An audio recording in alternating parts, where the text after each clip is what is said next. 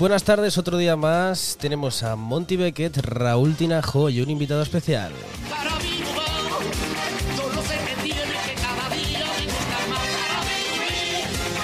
Soy Luis Don Juan y esto es Plato Combinado.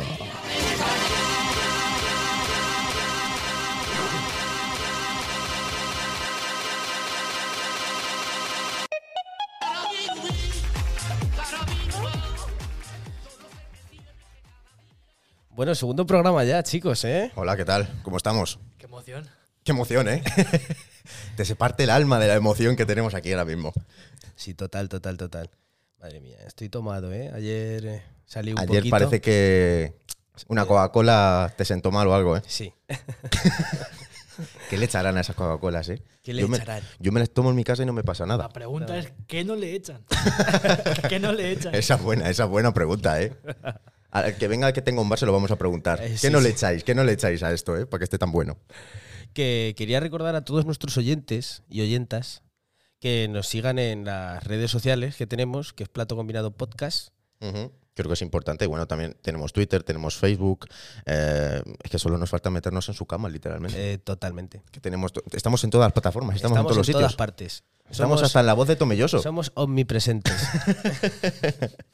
bueno, y hablando de la omnipresencia, eh, tenemos aquí a José Carlos, eh, es cura de, de Tomelloso, Así es. sacerdote también. Y bueno, ¿cómo quieres que te tratemos? ¿De padre, José Carlos? José Carlos. Vale, vale. Suficiente. Estoy, Pues- estoy un poco nervioso, ¿eh? he de reconocerlo. Sí, sí, sí, sí, sí. Y bueno, que te queríamos preguntar que, de primeras, ¿qué tal estás? Pues hombre, viejo, pero bien. Bueno, bien, bien. eso de ser viejos al final es un número. Así, Sí, sí. totalmente. Es, es, una- es un estado mental. Yo cuando estoy trabajando a, a mis clientes dicen, no, es que esta ropa, porque yo trabajo de dependiente, dice, es que esta ropa es para alguien joven. Y digo, no, no, no, no. La edad es un estado mental Totalmente. y te queda estupendo. Siempre se ha dicho que la juventud se lleva en el alma. Totalmente de acuerdo, totalmente. Aunque el cuerpo a veces no acompañe. Sí, sí, sí. Yo conozco gente con 60, 70 años que están mucho más activos que yo con 20. Sí, sí, sí, sí. sí. Pero Yo- muchísimo más, ¿eh? A mí, Mucho. a mí me da envidia. Le tenemos envidia a esa gente mayor, ¿eh? ¿Y tú, Tinajo, cómo estás? Eh, yo estoy bien, estaba de- deseando volver como cada como, como cada jueves a- al programa. Oye, ¿a cuánto estamos? ¿A jueves? ¿Qué jueves? No, sí, estamos en domingo. Y... 18. Domingo del Señor. Eso es. Es domingo, por eso hemos grabado domingo, porque es el día del Señor. Supuestamente los domingos no se tendría que trabajar, ¿no? Eh, así es. Luego ya depende de a qué llamamos trabajo. Ah, claro, efectivamente. Bueno, esto es, además que un trabajo es un hobby realmente. Sí, esto es por diversión, Exacto. por O- amor al arte. Efectivamente, efectivamente, nunca mejor dicho. Totalmente. Eh, y bueno, que empezamos con la entrevista, si te parece, José Muy. Carlos. Vale. Que la primera pregunta eh, que, que tenemos todos es ¿por qué elegiste ser sacerdote? Eh, primero me eligieron y después respondí. Aunque a lo mejor no se entienda, ¿no? Porque sí es así. Es decir, lo de ser cura es mm, alguien que se fija en ti con mayúsculas a nivel de fe como cristianos. Y que en este caso pues es Dios. Te va diciendo en tu vida, oye, si quieres esto. Lo que pasa que a Dios no lo veo directamente, entre otras cosas, porque si lo viese directamente, pues a lo mejor me daba un palmazo y me quedaba. ¿no? Lo vas descubriendo y lo vas escuchando en otros que te ayudan a hacerte la pregunta y a escuchar dentro de ti que tal vez Dios te está invitando a que seas cura. Y luego ya, pues la respuesta siempre es libre. Eh, Dios no, no obliga a nadie, ¿no? Lo vas descubriendo conforme vas creciendo, en mi caso, ¿no? Eh, Vas creciendo, te vas planteando la vida siempre desde la fe y vas incluyendo ahí una respuesta a Dios que luego no es una respuesta teórica, sino que se vive. Y cuando la vas viviendo y vas descubriendo que, que, pues que te sientes a gusto, que realmente el papel de ser cura, por llamarlo de alguna forma, te va llenando, pues dices, oye, este es mi sitio, esta es mi vocación. Qué bien. Me parece increíble. Sí, sí, sí. Me parece increíble. Y una pregunta que, que se viene al uso, si no hubiera sido cura, ¿qué hubiera sido? En caso de que hubieras dicho, bueno, a lo mejor realmente no es mi papel este, eh, voy a seguir teniendo mi fe, pero me voy a dedicar a otra cosa. ¿A qué te hubieras dedicado? Pues hombre, mm, si me voy a lo que pensaba cuando era niño, lo que quería ser, os vais a reír. yo soy de una familia de agricultores y cuando era niño yo me gustaba ser tractorista. Joder. y así me fui al seminario. O sea que si hubiese sido eso, pues a lo mejor estaba en el campo. Te ¿no? fuiste al Estaba- seminario en tractor. se quedó en las viñas y no me pudo llevar. que después la verdad es que no me he planteado qué podría haber sido de trabajo, porque como he ido planteándomelo por este camino, no he hecho mm, pensamientos de otra cosa y no sabría decirte, ¿no? Te he dicho eso, que es verdad, que como niño quería ser eso, pero luego después, en la juventud sobre todo, pues no me hice otro planteamiento diferente, no, no tenía otra Porque, atracción. porque tú a qué edad decidiste ir al seminario. A ver, yo al seminario me fui con 12 años. Uf, era un crío, ¿no? Joder, ¿eh? Entonces no quería ser cura. ¿no? Yo me fui porque era un pueblo chiquitín, me atraía eso de salir fuera del pueblo. Es verdad que, bueno, pues mi familia es creyente, yo he recibido la fe en mi casa y en mi pueblo, en la parroquia, y me iba a gusto. Y, he estado puesto a la infancia y la juventud, en, este- en este caso en Ciudad Real. Allí estaba a gusto. Pero mm, el planteamiento de decir, ahora yo digo que la vocación mía fue como una fruta que va madurando. Y, llega un momento en que dices, anda, la fruta está, y si está madura y está buena, pues todo está normal. Si es verdad que yo en torno a los 22 años o por ahí, sí dije, oye, yo llevo X años aquí en el seminario, me siento a gusto, eh, es una casa, es mi casa, eh, todo lo que aquí vivo también engancho, es decir, soy cristiano, pero yo tengo que plantearme la vida si sigo aquí es para cura y si no me tengo que ir, ¿no? Y ahí fue donde hice una reflexión más durante un año, por ahí, más serena, más profunda, y ciertamente fue pues pues profundizar o afianzar que realmente la vocación de cura pues la tenía y que ya lo que yo quisiera, ¿no? yo que yo, yo fue- respondiera. Y entonces pues dije, pues no tengo objeción y adelante. Y así fue, así fue. Pero más la pregunta profunda y la respuesta profunda pues con 22 años. Con 22 años. Es un, es, un eh, es un proceso duro. Mm, No, como el de cualquier ser humano, en sus decisiones, en su camino. ¿no? El que piensa en me caso, no me caso, eh, cuando está novio, tal, eh, construimos una familia, yo creo que es igual, no, no es un proceso duro. Luego en el, porque eso es el, hasta cuando decides y te ordenas de sacerdote, pero el camino continúa.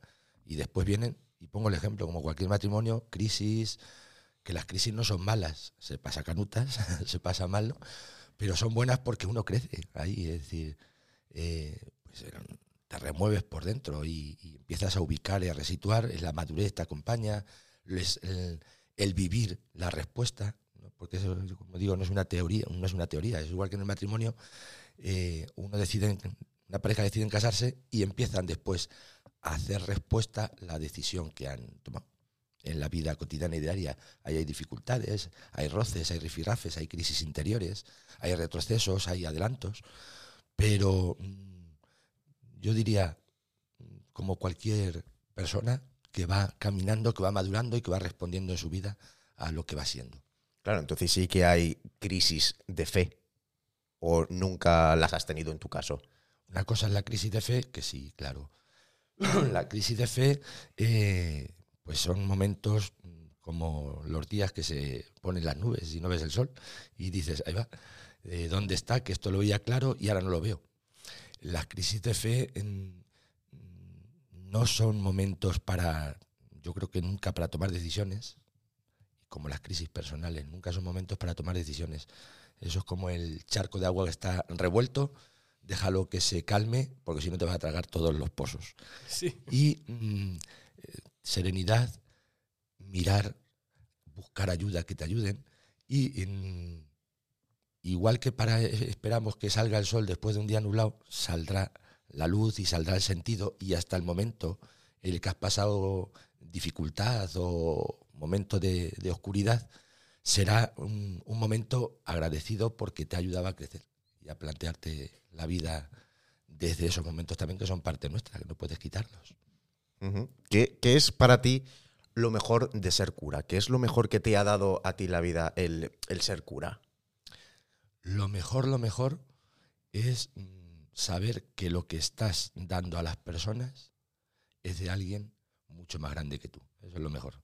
Los sacramentos, cuando confiesas, que no es algo humano solo, ¿no? Es decir, pues estamos el cura y otra persona, ¿no? Sino pensar, aquí estoy siendo instrumento de alguien que con su cariño que busca esta persona la va a curar y la va a sanar, por ejemplo, digo, es la Eucaristía, pues el decir, madre mía, eh, estoy manipulando pues a alguien que es muy em- más grande que yo, ¿no? Y la seriedad y la grandeza, te sientes grande, es decir, eh, no sin creerte el oro y el moro, ¿no? Sí, Como claro. El otro, pero, pero ciertamente eso es, ¿no? A nivel humano, la escucha, cuando escuchas a la gente, cuando tienes el tiempo para los demás. O te piden, oye, tienes un rato que quiero hablar, tal. Y ves que con la escucha, que cuando regalas tu tiempo y escuchas al otro, eh, el otro mm, crece y se llena. ¿no? Y, y sonríe, dices, pues oye, eh, aquí estoy, mi vida está siendo para otros y está teniendo sentido, ¿no? Eso. Sí, esa escucha activa que se Eso. suele llamar en psicología, que muchas veces cuando se va al psicólogo simplemente como para una apertura de, mien- una, una apertura de mente, perdón, eh, expones tus problemas, como, como en este caso puede pasar a, a vosotros. Entonces sí que es cierto que por esa parte la otra persona sí que se siente más grande porque se siente liberada, Justo. ¿no? Podríamos decirlo. Sí, sí. ¿Y la parte peor que te ha dado? La parte peor. ¿O no hay? A lo mejor no hay, ¿eh? No es que haya muchas, ¿no? Es cuando, sí, pero sí, cuando ves que, por ejemplo, todo esto mm, no es nuestro. Es decir, a Dios, Dios se pone en nuestras manos, pero yo no soy quien para manipular a Dios y utilizarlo para otros intereses. Eso ya por parte de mí como cura que puedes tener peligro, para, eh, es que es una cosa muy seria, ¿no? Cuando entras en la conciencia de una persona, es una cosa muy seria y muy valiosa, ¿no? Entonces decir, cuidado, que esta persona eh, es libre y yo no puedo, ni soy quien para adueñarme de ella, ¿no? Y lo que se- está abriendo hacia mí no es a mí, como José Carlos, sino que es a quien soy como cura. Y detrás de mí a Dios, ¿no? Entonces, cuando ves, en, pues a veces el ser humano somos todo lo grande y, que pueda haber en este mundo, y a la vez también muchas veces somos todo lo miserable que podemos ser, ¿no? Cuando queremos manipular a Dios o utilizarlo para nuestros intereses. Eso es lo que yo a veces, cuando lo he visto, mm, más me ha dolido y más he sufrido. ¿Cuál sería un ejemplo de manipular a Dios para utilizarlo? Muy muy grande Dios para manipularlo, ¿no? Sí, pues a veces es decir, son en cosas concretas, ¿no? Que, es decir, mm, la iglesia no es que esté bien vista ¿no? en nuestro mundo, pues hay que ser claros, es decir, pues hablamos por tantas cosas, ¿no?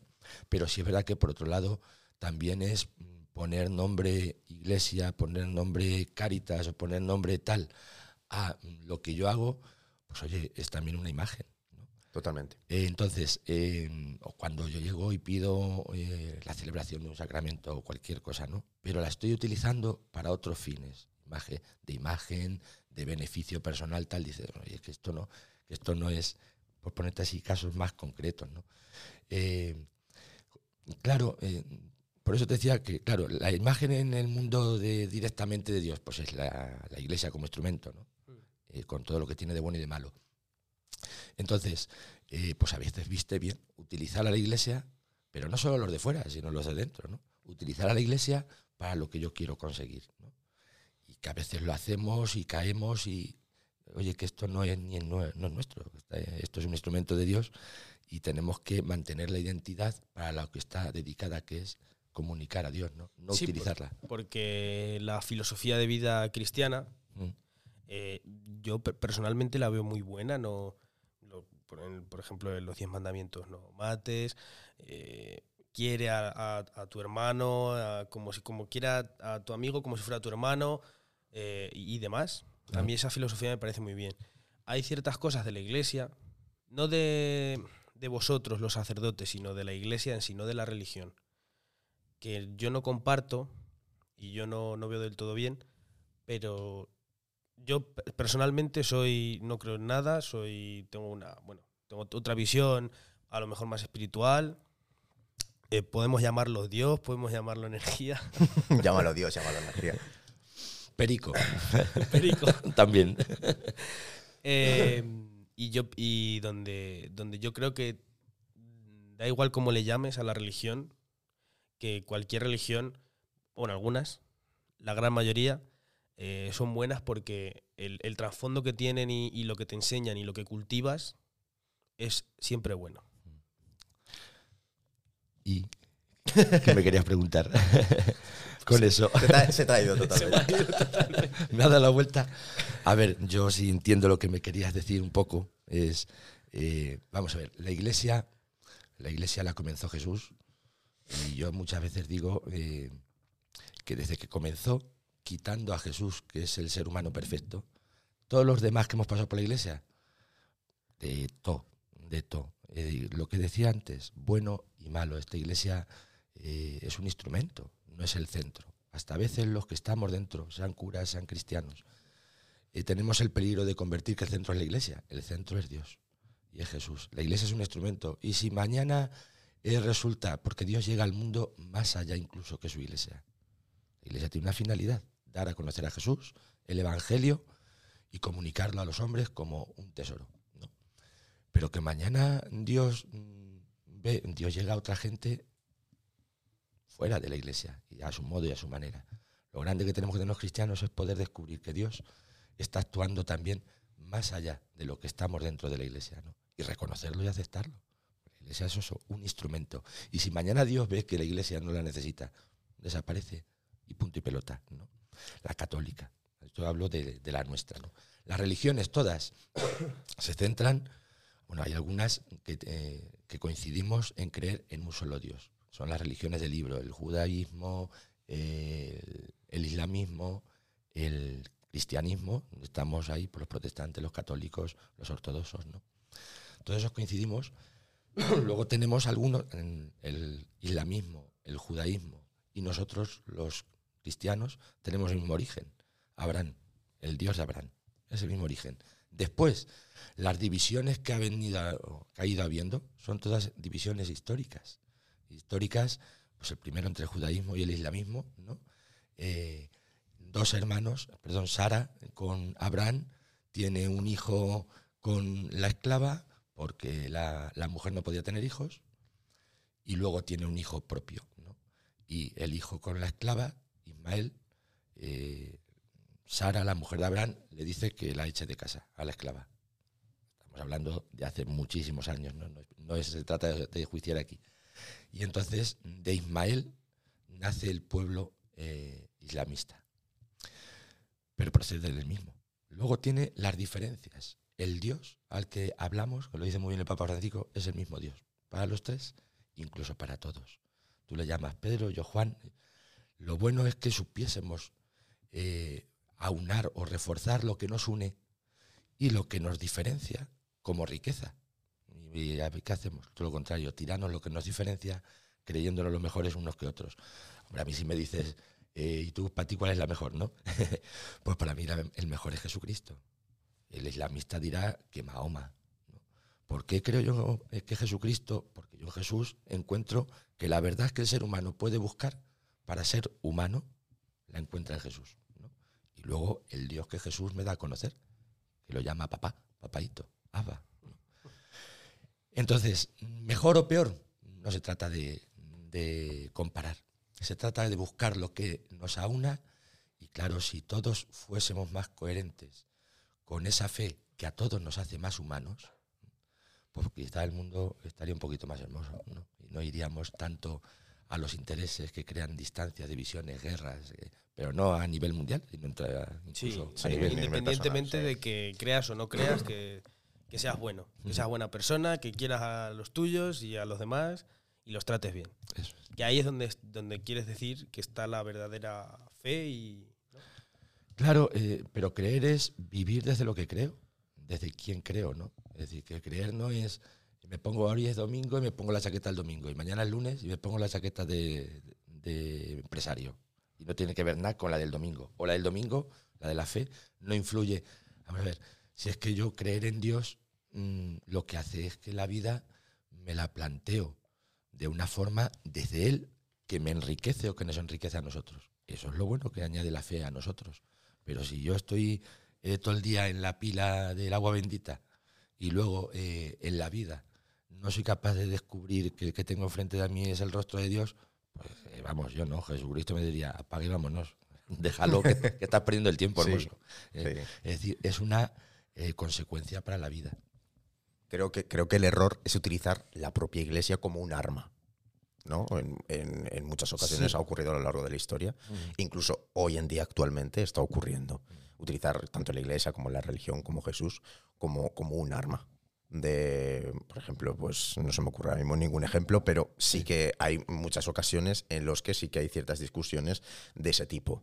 De, pues tanto, por ejemplo, eh, un ateo y un cristiano eh, es, es muy difícil en cuanto a ahora mismo, en la actualidad, en sí que, que, pues, que es posible que lleguen a, a confrontarse de una forma amistosa, por así decirlo, en el sentido de, bueno, pues tú crees, yo no creo, ya está. No pasa nada en, en absol- en absoluto, pero sí que es verdad que creo que cada vez pasa más en la sociedad de que cada uno defiende su propia verdad. Que ya no escuchamos, ya no existe esa escucha activa de la que hablábamos, de, vale, tú no crees en Dios, eso es imposible. No puede existir un Dios porque la ciencia, porque no sé qué, no sé cuántas. Bueno, si a ti te reconforta creer en Dios y porque crees en Dios, pues estupendo. Yo no tengo por qué ir a ti a decirte eso es mentira, porque no sé qué, porque la guerra, porque no sé qué.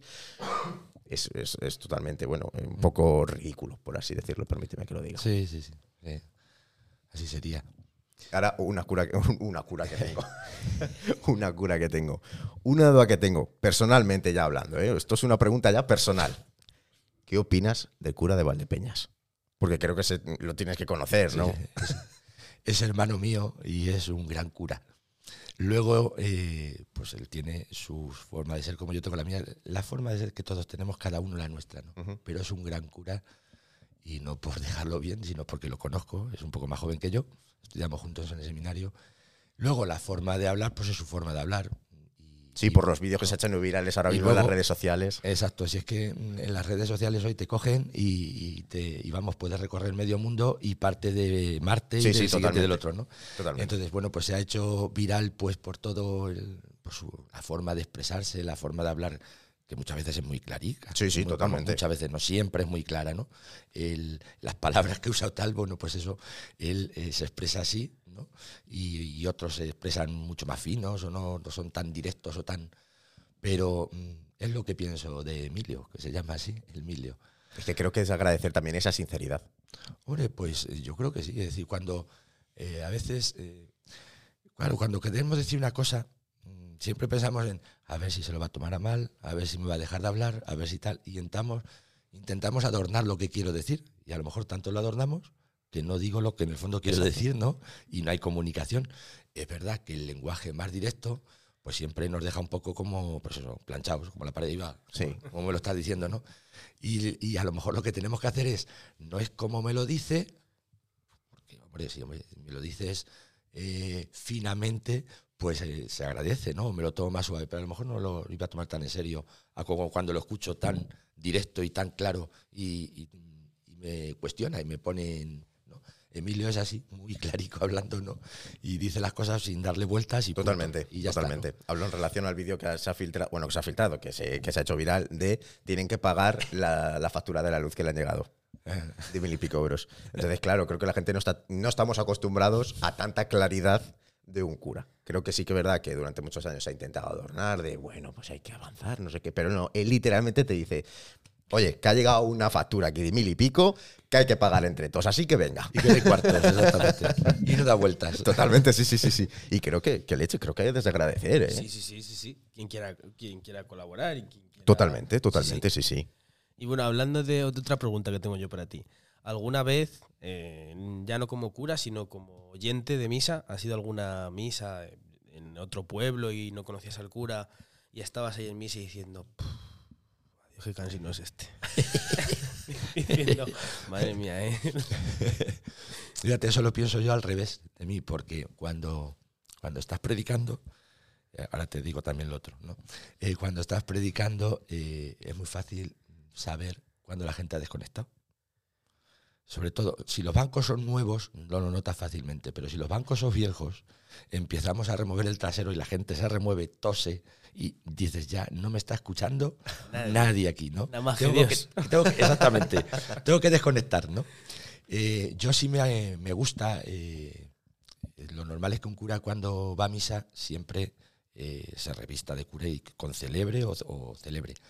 Yo sí me, de siempre me ha gustado, eh, pues en vacaciones, que voy a porque yo tengo que ir a misa, sí o vamos, la necesito, no ya porque como cura, ¿no? La necesito como cristiano.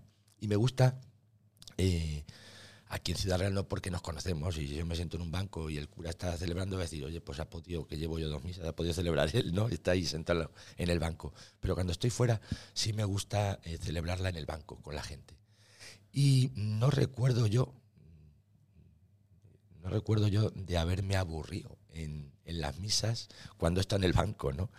Porque en- he descubierto siempre, o me he metido en la homilía, y la homilía siempre ha tenido algo que decirme Dios a través de la palabra del cura, y no tengo yo conciencia de haberme aburrido, así, directamente. Eso es en el banco. Revestido de cura y concelebrando, sí me aburrió muchas veces. sé por si será el alba lo que te da eso, que te duermas, o que te aburra, o que a lo mejor las palabras no están siendo acertadas del cura que está predicando. Cuando ya llevas tres o cuatro misas seguidas y te estás con el vino ya, que dices, "Uh". Esa misa de gallo que ya es tarde, que dices.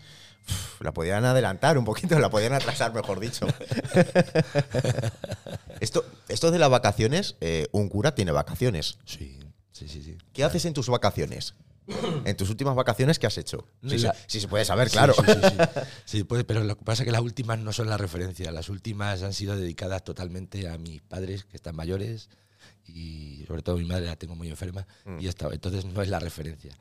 Lo que hago yo normalmente en vacaciones, hombre, pues algunos días eh, o me voy con algún compañero o con familia, pues por ahí de, viaje de excursiones, es decir, pues al norte, a mí el norte me encanta, Asturias en concreto, Qué bonito. me encanta pasear la montaña, eh, visitar sitios, ¿no? Porque la playa me cansa.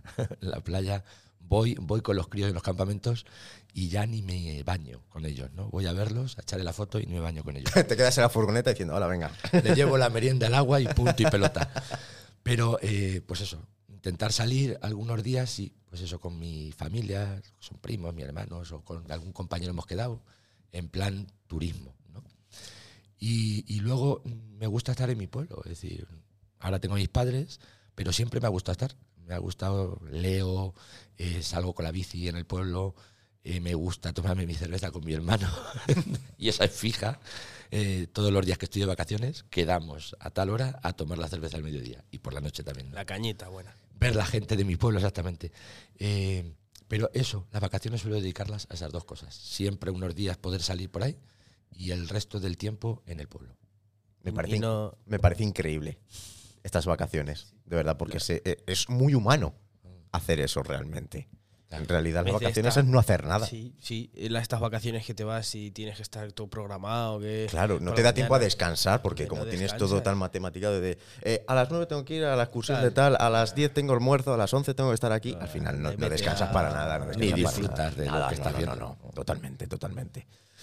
Y un cura sale de fiesta. Fiesta como entiendo yo. Es De fiesta, fiesta de- Como entiendo yo, sí. fiesta Bueno, a ver, eh, como yo. nocturna. Fiesta nocturna de, Ojo, yo también entiendo eh, fiesta como de verbena. em- eh. empalmar a misa. Joder, Eh. Eso ya no sé yo si alguno lo habrá hecho en Palmar directamente. Eh, sí, eh, con la edad. es como todo, ¿no? Exactamente. Vamos a ver, yo he salido mucho. Yo antes de estar aquí en Tomilloso estaba en Puerto Llano y antes en el Valle de Alcudia. Y allí por las, los fines de semana, yo cuando vine a Tomilloso es cuando me he relajado en lo que es el fin, la noche del fin de semana. Eh, lo explico. En Puerto Llano especialmente es que viernes, sábados era, si no era quedar con matrimonios, era quedar con los jóvenes. Y claro, con los jóvenes era salir y también con los matrimonios. A lo mejor cenabas en un lado y luego tomabas una copa, ¿no? Eh, pero era todos los fines de semana tenía los tenía cogidos y en los pueblos igual. Digo la edad porque entonces yo tenía edad de salir. Ahora ya es que mm, si me dejas que me vaya a mi casa un viernes o un sábado a las 10 de la noche, me voy más feliz A- que, a que- Soy la- yo, ¿eh? O sea, que soy yo lavadoras. literalmente. Soy yo literalmente. No, a poner lavadora, a relajarme allí, sentarme en el braserete. Oh. Pero eso creo que es de la edad, ¿no? Y salgo también aquí, salgo con la gente, pero, pero no, eh, allí a lo mejor, pues, que en Puerto Llano me podían dar, pues alguna vez sí que me dieron las 3 de la mañana. Joder, y tú o- diciendo que tengo misa cuatro. mañana. No, no lo, no, lo, no lo planteaba, pero, pero eso por la edad. Es decir, pues, aguantas más y yo qué sé. Y estás pensando que estás con los chavales y que estás, estás a gusto y ellos, si ellos están a gusto, pues tú lo notas, pues sigues con ellos, ¿no? Pero, pero ya digo, eso fue una época y ahora lo haría. Pues a lo- si lo tuviese que hacer con gente hasta, te digo, hasta las 3 o las 4, ¿no? Eh, llegaría muy malamente a las 3 o las 4. llegaría muy malamente. Me pasa tanto. Yo lo paso mal, ¿eh? No me gusta salir, de verdad, lo No, tengo que yo- reconocer. Yo, bueno, yo, yo, vivo en Madrid, pero este año estoy aquí en Tomelloso viviendo. Y yo en Madrid no salgo. Cuando, los fines de semana disfruto, que cuando tengo que salir salgo. Pero y si, y si salgo, salgo bien. No salgo. Sale para no entrar. efectivamente. Si luego es que había, había un cambio de relojes de lo que era de cuando yo tenía 20, 30 años a los, a los de ahora. Totalmente. Porque entonces salíamos a las 10 de la noche, claro, pues a las 3 o las 4 estaba reventadete hasta cierto punto. Pero es que, claro, si yo ahora cuando alguna noche he alargado y vuelvo a la una es cuando estoy viendo a los jóvenes salir, Totalmente. pues es lógico que se acuesten por la mañana, es que es normal, es normal, ¿no? Porque se han retrasado. Por eso digo que los relojes no, no van a la misma hora. Madre mía, qué locura. Yo es que soy, soy tan feliz con un pelo de menta en mi brasero. Es que no lo puedo imaginar, ¿eh? Es que soy muy feliz con mi brasero y mi pelo de menta Un calentito. chocolate, un chocolate. Soy más de pelo de menta. Fíjate, bueno, Calentito. Un chocolate con una, con una torta a mí me gusta mucho también, ¿eh? Sí, sí, O con churros. También Eh, los churros, ojo, cuidado, ¿eh? Esos Eso, son ah, mañaneros. un domingo por la tarde. sí, tan Y si son el del tomelloso, mejor los churros. ¿eh? Claro, claro, Eso, to- eso todavía está más mejor. rico todavía. de la, todavía de la mejor. maripaz. Haciendo publicidad aquí ya, ¿eh? Yo aquí ya veo dinero de por Ya- medio. ya estamos. Veo cash, veo cash. tenía, tenía otra pregunta, pero, pero no. Yo sí, yo tengo una pregunta. A lo, ¿No te mejor, acuerdas? a lo mejor no tenías que hacerla. por eso no te viene. ¿Nunca has tenido curiosidad por casarte y tener hijos? Y sí, claro que lo he pensado. Lo he pensado. Para eso, para eso y pasa- permíteme mi ignorancia, Sí, sí, sí. deberías de dejar de ser cura. Y vamos a ver. Para casarte y tener hijos, lo primero que tendría es que enamorarme. Hombre, claro. es que, ¿por qué lo digo?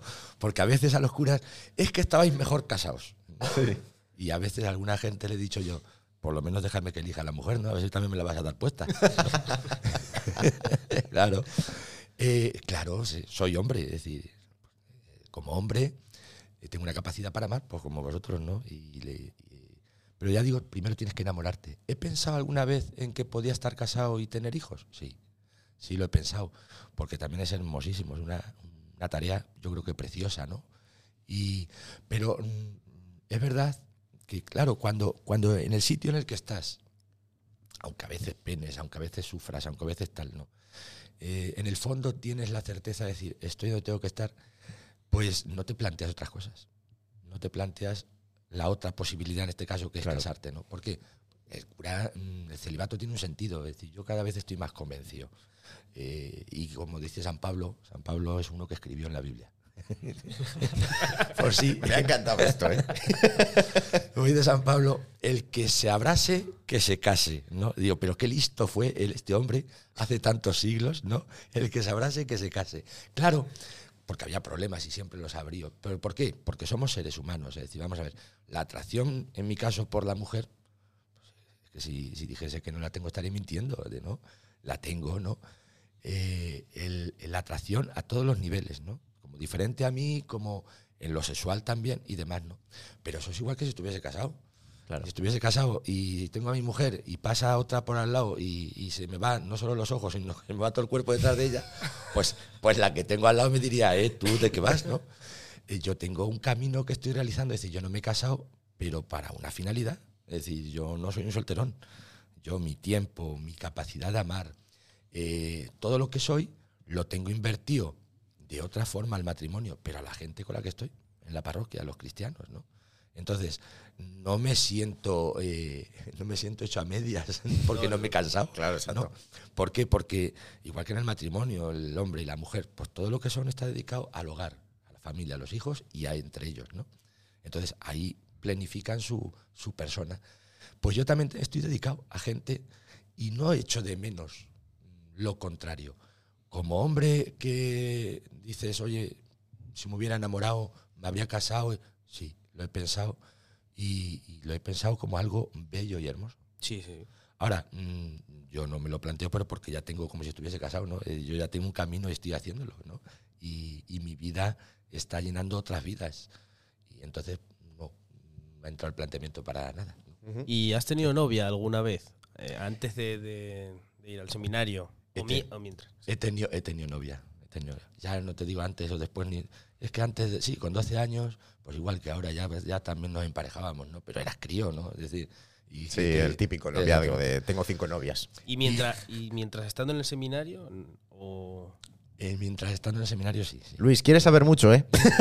Este ah, me pide, me pide el carnet de identidad. totalmente, totalmente. no, pero que, que, Sí, lo sí, que, sí. lo que, mi- lo que- que no te llegaste a enamorar. Hombre, si te digo que este es que me llega a enamorar, ciertamente. Si te llegaste a enamorar. Sí, sí, sí, sí. Y es algo precioso. Es algo precioso. Sí, sí, sí. Qué bonito. No hablemos de amor que lloro, ¿eh? es una persona muy Que tengo sentida. reciente coco y. Qué mal, madre mía. Pues sí, sí, sí, sí. Pero eso, es que eso es normal y natural. ¿Y la otra, la otra persona cómo lo llevaba? La otra persona al, al enterarse de que, de que tú... eh, No, eh, es que éramos jóvenes, entonces. eh, Claro, no había porque yo te ese... decía, tampoco tenía yo el planteamiento que estuviese en el seminario serio y fuerte de, de ser cura. ¿no? Mm. No, no ¿Crees, crees que debería de cambiar a lo mejor esa barrera? De decir que un cura pueda llegar a tener su familia sin ningún tipo de problema y que pueda seguir ejerciendo de cura? ¿O Yo me llama la atención, me- vamos a ver, los ortodoxos, los popes ortodoxos eh, están casados. Los que son obispos, no. Esos tienen que ser celibes. ¿no? Eh, a mí me llama la atención que en tantos siglos y con tantos papas, Claro, es que, Y- es que ha pasado mucho tiempo, es que no es y algo nuevo. Y todos, cada vez que sale un papa, sale el tema del celibato. ¿no? Y ninguno, ninguno, eh, o en ningún momento se han planteado con seriedad. Se ha dicho, no, esto tiene que seguir por aquí. Yo, mm, yo pienso que, eh, que vamos a ver, eh, si el día de mañana el Espíritu dice de que eh, los curas se puedan casar, eh, se van a casar. Mm, Hoy por hoy, mm, pues la Iglesia mantiene esta normativa, el celibato, lo exige a los que somos curas, que si te enamoras y decides mm, irte con una mujer y co- construir un hogar, la Iglesia te pide que dejes de ejercer el sacerdocio. Cura sigue siendo, pero que no ejerzas. Pero por ese respeto a una norma y una norma que tiene sentido. Lo que yo te yo decía, es, yo como cura eh, tengo el- puedo tener el peligro de que convertirme en un solterón, eh, en el sentido bueno, pido perdón a los solteros, ¿no? que, que no todos son malos, ¿no? No, en el sentido de decir, En un mozo pues, viejo. eh, yo topa a mí, yo, yo soy el centro, ¿no? Ese peligro lo tiene, ¿no? Sí. Pero vamos, incluso un casado, ¿no? O una casada. Y mm, tienes ese peligro, o mm, lo que decía antes, es decir, yo estoy, mm, mi vida tiene sentido ahora mismo y es, tiene gente a la que me estoy dedicando. Entonces, eh, yo pienso, yo me imagino, y eso sí lo pienso a veces, cura, casado, ejerciendo, y habría mm, no solo tiempo o dinero o tal que, que le quito eh, a la mujer por, como cura para Claro. dedicarlo. El tiempo, es decir, o, pues si estoy casado tengo que dedicarle tiempo a la mujer y a los hijos. Ese Mm. tiempo no se lo dedico a la gente. Claro. Y no es la noche, es el pensamiento, Sí, claro. es el cariño, la afectividad, es todo, ¿no? A mí me quitaría, me restaría para estar como estoy ahora, totalmente y plenamente para la gente, los cristianos, la gente de la, a la parroquia en la que estoy, ¿no? los cristianos en general, me restaría. Entonces creo que tiene sentido el celibato y que se puede vivir. Se puede vivir no por voluntad. Es decir, nosotros estamos hechos para procrear, Sí, totalmente. humanamente, ¿no? Yo creo que es un don. Eh, con el sacerdocio que os decía antes, como os explicaba la vocación, pues yo creo que ese don también Dios te lo da. Que luego tienes que conservarlo, que aquí no esto, ¿no?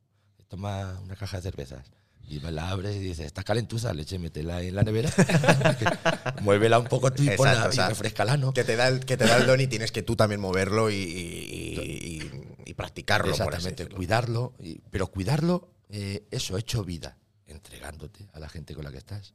¿no? Eh, y ahí es donde, pues ese, ese celibato eh, a ti también te está llenando. Es decir, ¿no? Yo lo que os decía, es mi vida eh, tiene gente a la que estar entregada. Que, Una pregunta que se me ha ocurrido viniendo con el, con el coche cuando traía la mesa de mezclas es: ¿por qué la iglesia no se ha metido aún a las redes sociales?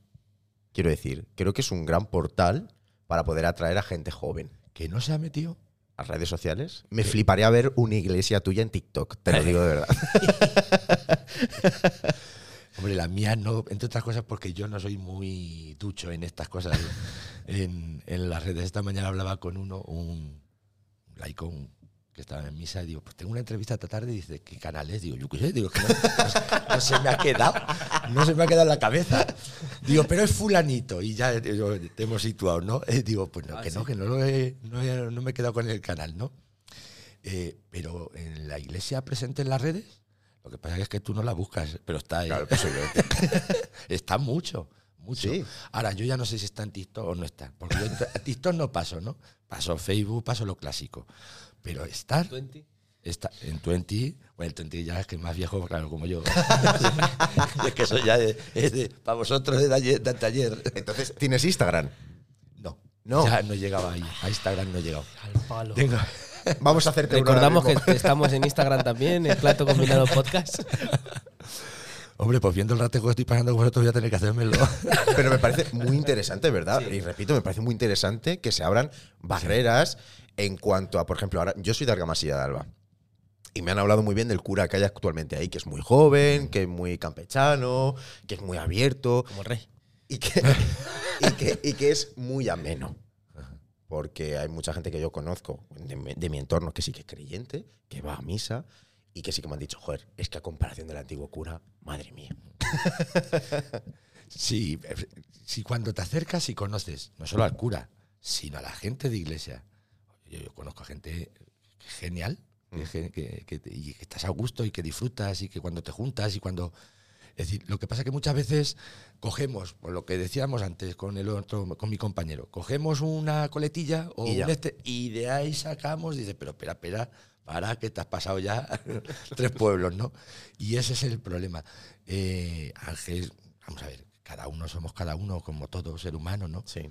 Pero eh, la iglesia está presente en las redes y hay mucha gente, ya no es solo curas, sino creyentes, cristianos, que son una riqueza en, en- en la iglesia y fuera de la iglesia, ¿no?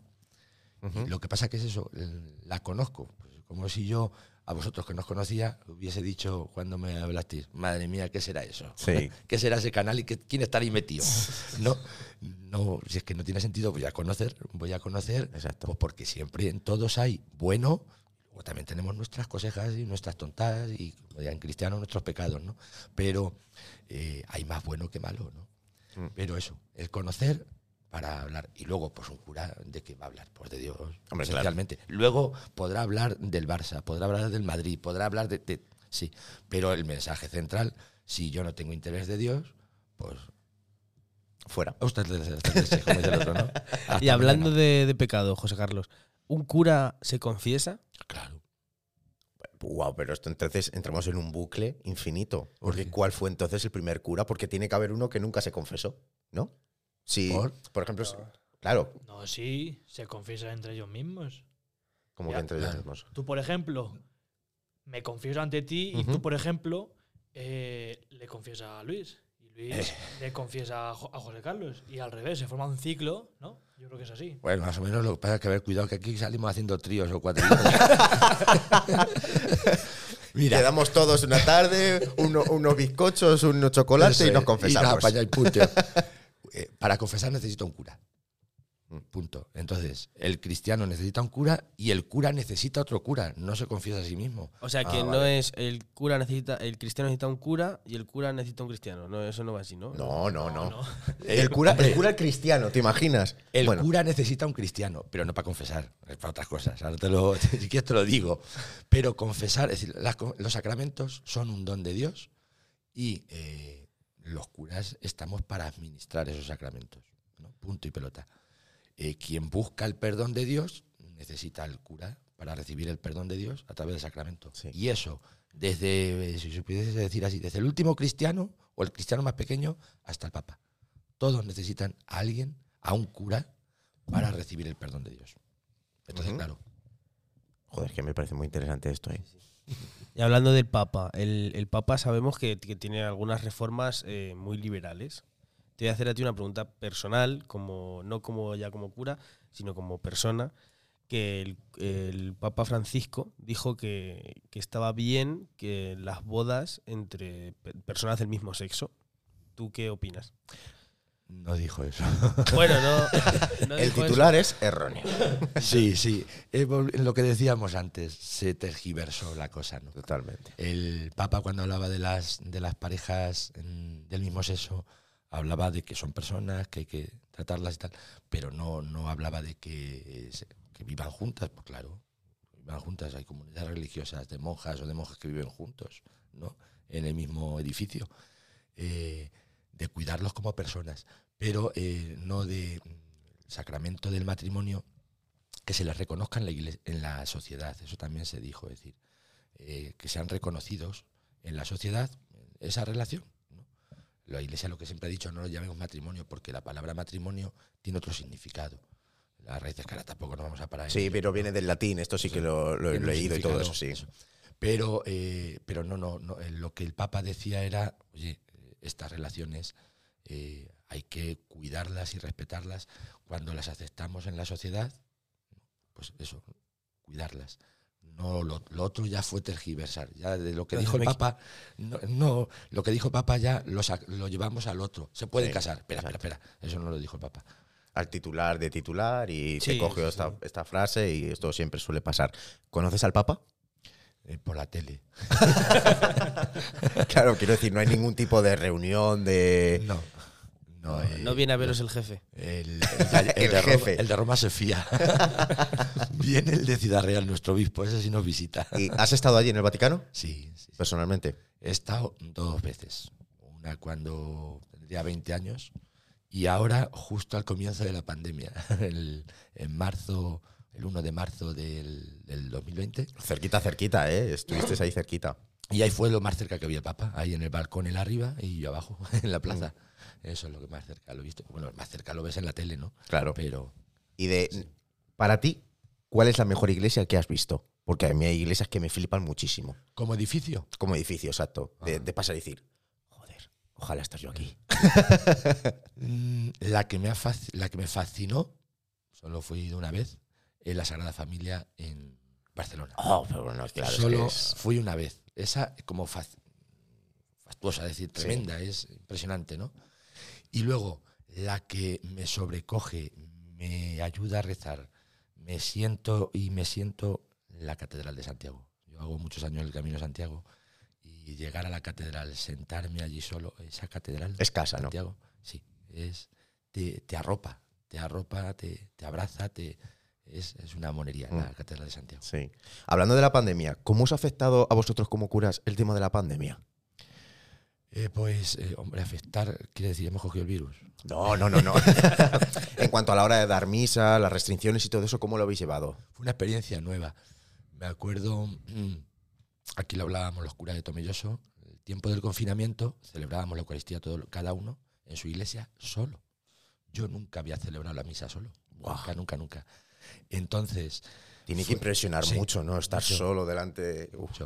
Fue algo, mm, lo hablábamos, compartíamos la experiencia. Yo digo la mía aquí, el sentir, ver los bancos vacíos, ¿no? Pero eh, el silencio, pero saber que Dios estaba allí, ¿no? Y que Jesús iba a bajar al pan y al vino, aquello te, mm, te descoloca en el sentido de decir, te- nos hizo, a mí me hizo vivir la Eucaristía, que muchas veces, pues a veces te despistas más, que si la gente, que si tal, que si Sí, cual. no estás tan presente. El estar solo es que vi lo que estamos celebrando en la misa, es decir, cómo Dios, la misa es una ventana por la que se acerca Dios al mundo y a cada corazón humano. Y, y fue esa experiencia, pero luego yo recuerdo eh, que sin querer, sin querer me iban saliendo rostros y nombres en los bancos, eh, mentalmente, ¿no? Estaba en la misa, miraba hacia los bancos y me iba viniendo eh, gente que viene a misa, ¿no? Me iba viniendo la gente que había estado acompañando en el cementerio, las familias sufriendo cuando hacíamos un responso por su familiar muerto, ¿no? Y, me sentaba, claro, celebraba la misa y estaba pues una hora tranquilamente. Normalmente la misa media hora, pues claro, estaba solo, pero era un tiempo intenso, ¿no? Porque es que estaba lleno de personas, de sufrimiento, de gente, de rostros, y, y los estaba poniendo en el altar. Entonces fue algo eh, nuevo y la mayoría de los curas, Cuando lo compartíamos lo de Tomelloso, hablábamos esto, ¿no?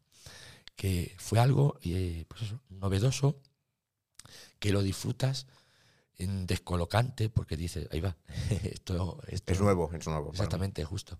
Y sin embargo sigue teniendo sentido, ¿no? porque eh, no estamos reunidos porque no podemos y sin embargo estamos presentes de otra forma. ¿no?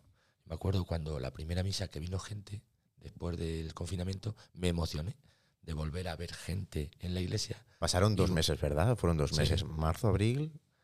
Sí, marzo, mitad de marzo, abril entero. Dos meses. Sí, dos meses, sí. Porque empezamos, la celebración de la misa se empezó el 15 de mayo, por ahí, más o menos, ya que dos meses fueron. Sí. de, de estar con los templos cerrados. Y ve- veías a la iglesia, la veías de otra forma, no como edificio, sino a los cristianos. Y luego, pues, claro, pues, la presencia en el cementerio era muy marcante, ¿no? Fue un tiempo tan duro. Claro. Y veías en tantas familias sufriendo esa forma de despedir a sus seres queridos. Y sin embargo, eh, porque yo recuerdo que iba y pensaba cuando estabas allí en el cementerio haciendo horas hasta que llegaba la familia, tal, decías, bueno, pues, o la sensación de decir, voy a cumplir. Pero después, cuando rezabas con ellos, que eran cinco minutos, diez minutos, porque Claro, fue, tenía- fue tan seguido uno tras otro. es que no te daba tiempo eh, literalmente para, para ni para respirar. la gente te decía en el momento y después mucha gente te buscaba para agradecerte ese momento. Es decir, Joder. y dices, pues fíjate, algo que parecía que no estaba haciendo nada en el otro mundo y hay que ver cuánto le ha hecho A la otra a la otra persona. a la otra persona, ¿no? Sí, Mm. totalmente. Claro. Así es. Es que la pandemia fue muy dura para, para todo el mundo y para vosotros que estuvisteis también al pie, al, al pie del cañón en cuanto a, a- al, al entierro y, al estar ahí continuamente y, y luego al escuchar Sí. también, que es muy importante. Después, eso fue después. Mucha gente pidió hablar, pidió confesar, pero pidió también hablar. Sí. Y uf, ahí había mucho, mucho, Mucho dolor, adentro. mucho dolor guardado dentro. ¿no? Mucha gente. Sí. Pero sí, fue un tiempo mm, duro y a la vez edificante. eh, esos dos meses, las dos cosas. Sí. Eh, que me acuerdo que comentábamos los curas, pues estos días que en nuestro cementerio eh, llegábamos a hacer 15 eh, responsos diarios Madre en el mía, cementerio. chaval. Y entonces yo, mm, comentábamos los sacerdotes de Tomelloso, llegar a la iglesia, llegabas a celebrar la misa, pues a las siete y media, ocho de la tarde, que era cuando ya dejabas en el cementerio de... Yo personalmente me metía en la iglesia, me sentaba en un banco, no podía empezar la misa directamente, me ponía a llorar. Traía el, el dolor de la gente con la que había estado. Toda esa tarde, estábamos uno la tarde, otro la mañana, y me sentaba, vamos, me recuerdo ahora mismo, ¿no? Sentado llorando como un niño, ¿no? Eh, doliéndome el dolor de las familias con las que había estado, ¿no? Sí, porque habías estado cargado de energía, de, de esa energía tan mala, Sí. que ese dolor de Sí. las otras personas, Personas. que Es que Sí. tanto, tanto sufrimiento en tan poco espacio de tiempo es inhumano. ¿eh? fue, fue duro. ¿eh? Fue duro, fue duro. Y, y bueno, pues pregúntale a la gente que ha perdido seres queridos, es decir, ha quedado, le ha cambiado el, la Totalmente. ha cambiado Sí, sí. Bueno, y también creo que nos ha cambiado a personas Sí. como a mí, por ejemplo, que por suerte no hemos perdido a ningún familiar. El hecho de valorar más. Es decir, joder, a mi vecina, por ejemplo, se le murió eh, el padre, la hermana y la cuña en el mismo mes. Y tú dices, hostias. Y a mí no me ha pasado absolutamente nada. Entonces también valoras todavía más las cosas, que es muy feo también, en parte, el tenerte que fijar en el vecino para valorar lo que tienes. Pero, joder, creo que sí que se ha empezado a valorar más te das todavía cuenta de esas cosas. de- Totalmente. eh, yo tampoco he perdido ningún Claro, familiar. es que es- la suerte es enorme. Claro, Es enorme. justo. O sea, no era una cosa de, bueno, tiene un accidente, pobrecillo, no sé qué, tengo mucha pena, pero es que a cualquier persona le podía pasar. Cualquier persona podía pillar el virus y cualquier persona podía meterse en la UCI y no, y no volver a aparecer. Y no había despedidas, no había ningún tipo de, de entierro al uso, por así decirlo. No, daba tiempo, no había ningún tiempo dedicado a, a, despedirse de esa persona. Mucha gente que no ha podido despedirse ni siquiera de, de esas personas. Era llegar al, al hospital y del hospital al, La gran al entierro. la gran mayoría no se pudo, no se despidió de sus, de sus seres queridos. Es que es muy duro. ¿eh? Fue una época muy, muy, muy, muy dura. Cambiamos de tema. Que estoy, con los pelos un poco así más- temblando, más ¿eh? Estoy Sí, llorando. sí, Bueno, de estamos punta. ahí re- Tinajo. removiendo. ¿Qué tal? Estás, estás muy calladico. Eh, Pues yo al final cuando ha hecho la Acércate pregunta al micro, hermoso. aquí mi compañero Manuel, se me han subido los pelos de punta y estoy, ¿Estás sensible? estoy acojonaico. Yo también estoy un poco sensible. ¿Quieres tiempo o estás bien para tu, No, yo estoy, para tu momento? yo siempre estoy bien. Llega el momento de Tinajo. Bueno, pues- El público, el público, por favor. Sí, sí, gracias. Uh, Tinajo Peña. Bueno, pues voy a dar paso a mi sección, se llama Latinajopedia. Espera. La Bienven- Tinajopedia. Espera. Bienvenidos a la Tinajopedia. ¿Me recuerda esa voz, macho? Bueno, vamos a dejar en stand por si acaso. Yo antes de nada voy a quitar un poquito de hierro. Me vais a permitir que diga esta, pero te pareces muchísimo a Javier Gutiérrez. No sé si alguna vez te lo han dicho. ¿Quién, yo? alguna- Sí. ¿Y, y quién es Javier Gutiérrez? Tampoco lo conozco. Esperaros, esperaros. Eh, por favor, Luis, haz los honores. Aquí que estoy de, de realizador. si es que soy un paleto en esto. Y ¿no? si alguna vez te quedas sin trabajo, métete a actor de doblaje, por favor, te lo agradecería, ¿eh? A narrar cosas porque yo me los escucho. te lo pido, por favor. Este Javier Gutiérrez. A ver el oráculo. ¿Es verdad que sí? Sí, un, un aire te da. Sí. Yo es que lo estoy. te- es que te estoy viendo. A ver si es que tengo un hermano y no lo sé yo por ahí. Ah, ¿Ah, sí? Sí, sí, claro.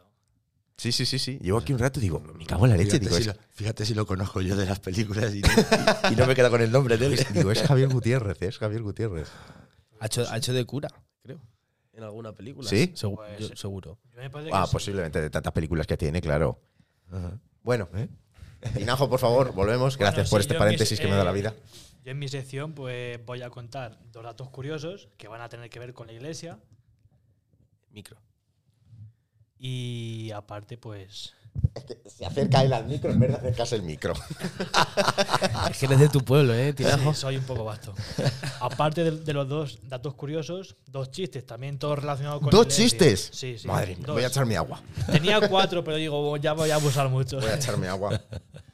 Bueno, pues voy a contar el primero y tiene que ver sobre el texto sagrado, también ya, eh, conocido como Biblia.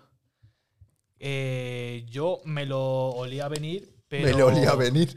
No, no, me lo olía venir, pero es el libro más famoso del mundo y el, El más vendido, sí. y es el más vendido. eh, alrededor de eh, 100 millones de copias al año. Y el más traducido. Y el más traducido. todo, claro. Aparte de que el cristianismo es la religión más, más práctica en todo el mundo. Pues yo me he quedado. Tocado, ¿eh? Me he quedado flipando. A ver, lo sa- me lo suponía que era el más vendido, pero no esa cantidad de copias sí. en un año. Sí. Es mucha, mucha gente que practica el cristianismo. Y posiblemente el segundo sea. Diario de Franco o algo así, el Diario de Ana Frank. Posiblemente sea el segundo o el alquimista o algo así. Pues- El, el pues Quijote posible. creo que es el segundo más Sí. traducido y vendido, creo. El Quijote. Me- No sé. mismo exacto. Pues puede ser. Bueno, pues ese es uno. Ese es uno. Y. eh, espérate, ¿cuál era el segundo? Es que claro, tenemos que, que- que decir que no se trae nada apuntado, que lo trae directamente No, en su lo tengo cabeza. todo de cabeza. Yo es que tengo una mente privilegiada, pero bueno. Según, según qué día, los domingos suele fallar un poquillo. Habrá que cambiar el día de grabación. Me gusta más los jueves. Eh, bueno, eh, voy a contar mejor los chistes por ¿vale? Venga, sí. Arrancamos. A ver si me acuerdo. Arrancamos. He de decir que el anterior no lo escuchaste. Te invito a que lo escuches. Ah, sí. Pero como sea igual, madre mía, ¿eh? El chiste dices. Sí. La gente lo celebró mucho. Bueno, pues. A mí me lo han dicho, eh, que te mandan un saludo muy fuerte todos los que han escuchado el podcast, que les han- encanta tu sección. Sí. Sí, sí. Está nervioso ya. Ya lo he puesto más nervioso de lo que No, estaba. ya. Está- estaba ya tranquilo, joder. Digo, es que ya tengo que superarlo. Joder. claro. Bueno, pues el primero es, esto va a un cura corriendo porque está siendo perseguido por un león. Y de repente el cura se para y dice, oh señor, eh, dame fuerzas y que el león se convierta en cristiano. De pronto, el león, se, el león también se para y dice, oh señor, bendice estos alimentos que, que voy a consumir. Lo volvió cristiano. Y se lo Tío, comió. tío, y tío. se lo comió. Sí, se lo comió, sí. Y ya, claro, ya bendecido, seguro que no le sentó mal. No, claro. Seguro. Y el segundo, pues. es un- aplauso, hombre. Hombre, Bueno, sí, sí, sí, claro, claro. El segundo, esto es un campesino montado a su caballo, pasa por delante de de una iglesia Y el cura lo para y dice, "Mm, perdone, ¿por qué no...? Bueno, le invito a usted a entrar a la misa. Dice, "Mm, bueno, padre, no puedo. ¿Quién va a cuidar de mi caballo? Dice, Dios lo cuidará. Dice, bueno, pues si es así, claramente entro. Y bueno, entra, toma asiento y ya el cura empieza. Y antes, antes de comenzar la misa, dice, Dios está aquí entre nosotros. Y ya el campesino enfadado se levanta de golpe. Entonces, ¿quién está cuidando de mi caballo? Vamos a ver, que yo me enteré. Le engañó, ¿eh? Le engañó. Era terco, ¿eh? el campesino. Jugó, era- jugó con sus sentimientos, Jugó ¿eh? con fuego, jugó con fuego. Pobrecillo el campesino, el susto que se tuvo que ir. Hombre, bien seguro, ¿eh? Bien seguro. ¿Qué más lo tuvo que pasar con su caballico? Hace eso a mí y lloro, ¿eh? Yo lloraría. Aquí va a pasar lo que pasó en Cincinnati. A lo mejor le pasó a ese también. Venga, cuéntale. Cuenta el dato curioso, o yo todo, no te acuerdas. Voy a intentar acordarme. Voy a intentar acordarme. Eh, seguimos con preguntas si quieres, ¿no, sí, Luis? por supuesto. Eh, ateo. Ateo. Te digo solo eso. La canción de, de Tangana y Nati Peluso. ¿Y ¿Qué pasa con ella? Eh, que sí la has escuchado. No, bueno, sí, no, miento. O sea, la, la escuché de prisa vamos a ver. cuando venías en el, cuando, Alan, en el coche cuando venías.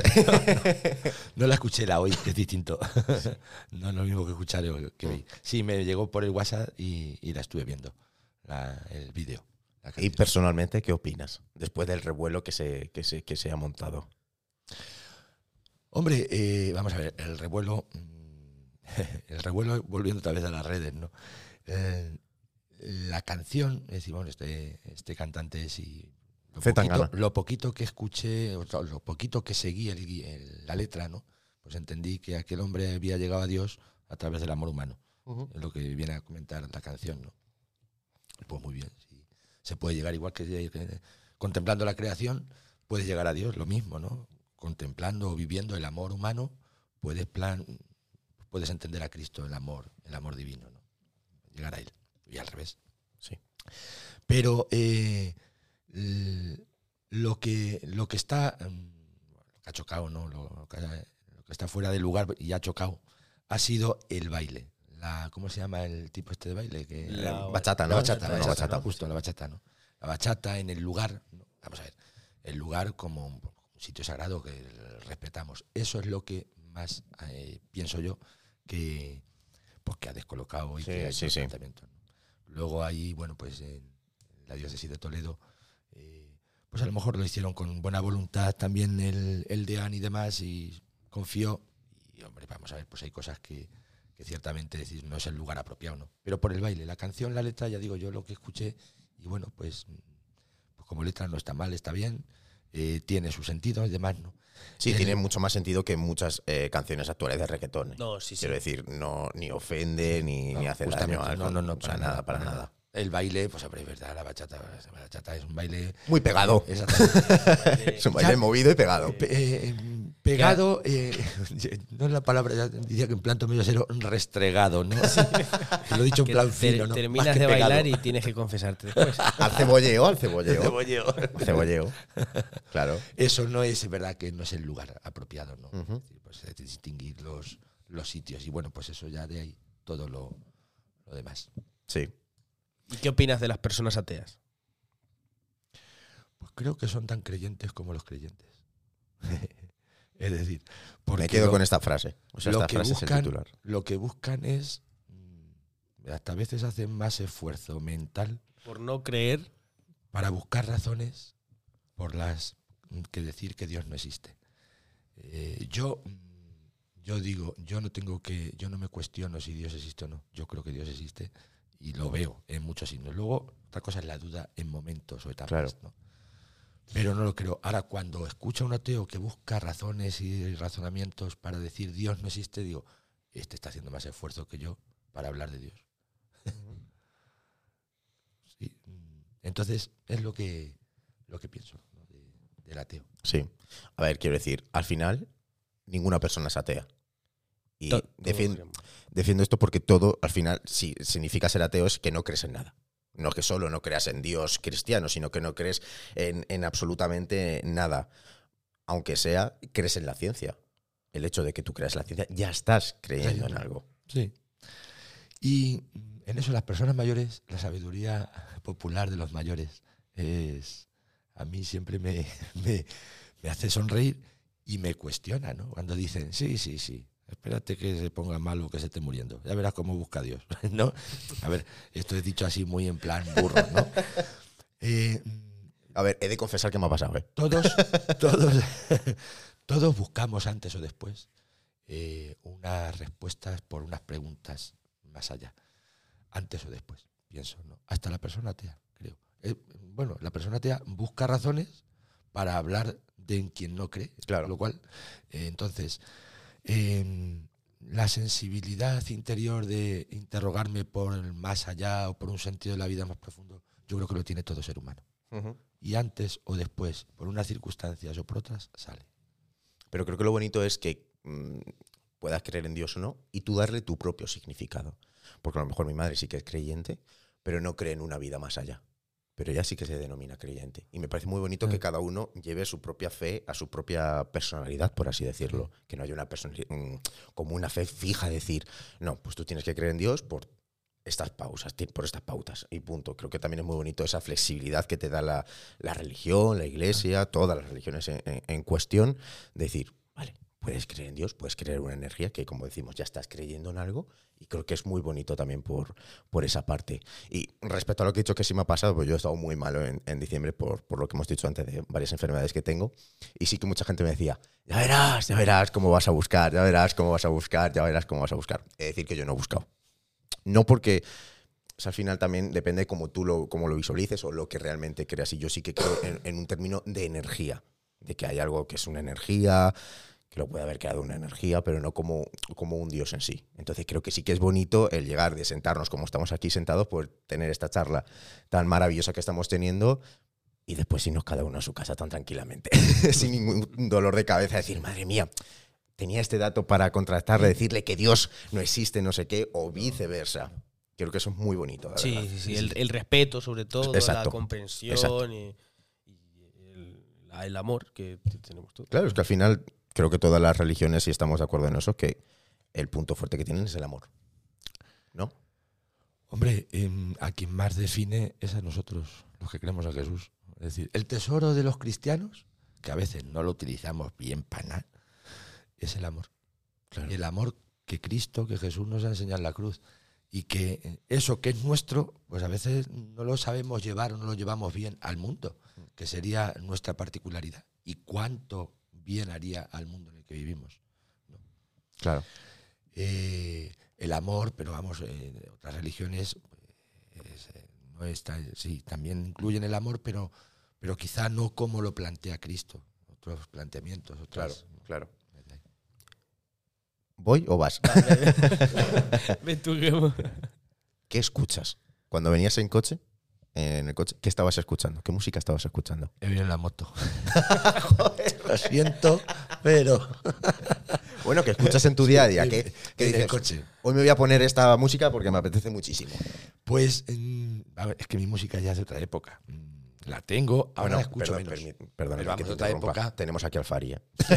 También es verdad. Vamos a ver, yo Fito, Fito.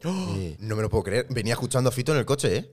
¿Quién tú? Sí. Ah, sí. Sí, sí, sí. Mira, pues, sobre todo a partir de. Es que no me acuerdo, volviendo otra vez a los nombres. El, hubo un disco el, hace en los años 2010 o 2008. Mm. Me acuerdo cómo se llamaba aquel disco. Fue genial, fue genial.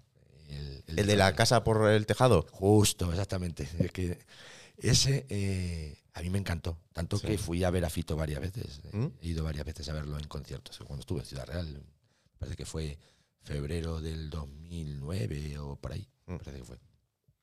Fito, Juanes. Juanes. La camisa negra es que es, es que es. Ese disco, ese disco es único en Juanes. Después la música que ha sacado ya es diferente. Sí, bueno, ya es más electrónica y. Eh, yo Sabina, no porque me haya criado con Sabina, pero me lo han contagiado. Otros que, pues que me han acompañado. Sí, En concreto, Sí. otro cura. ¿Eres fan de Sabina? Me encanta. Creo que Sí, pa- si yo para te escuchar toco la guitarra eh, un inciso de una canción, sabrías adivinar cuál es, como si fuera. Shazam. No lo sé, ya. Vamos a Ah, probar, sí. sí, me ha gustado No la me idea. importa arriesgarme, pero no sé si voy a acertar. Sí que es verdad que eh, para escuchar a Sabina tienes que entender a Sabina. Sí. Creo que sí que se debe de escuchar a Sabina, no, no oír como tú bien has Es dicho. un artista. Sentirlo. Sabina es un artista en, las letras. Son, Cerrado por derribo de decir que es de mis canciones favoritas. Mi canción favorita de Sabina. ¿Sí? Me- es que es, es. Tenemos a Luis Don Juan con la guitarra, señores. Un fuerte aplauso porque esto es, esto es maravilloso. Esto es maravilloso. A ver, que llevo tiempo sin tocarla. Me voy a poner los cascos. Esto me parece increíble. A ver. ¿Se oye bien? Sí, Sí. perfecto. Si me permitís, voy a hacer una- un, un barrido, ¿vale? Una historia rápida. ¿Empiezo? Sí, sí, dale, dale.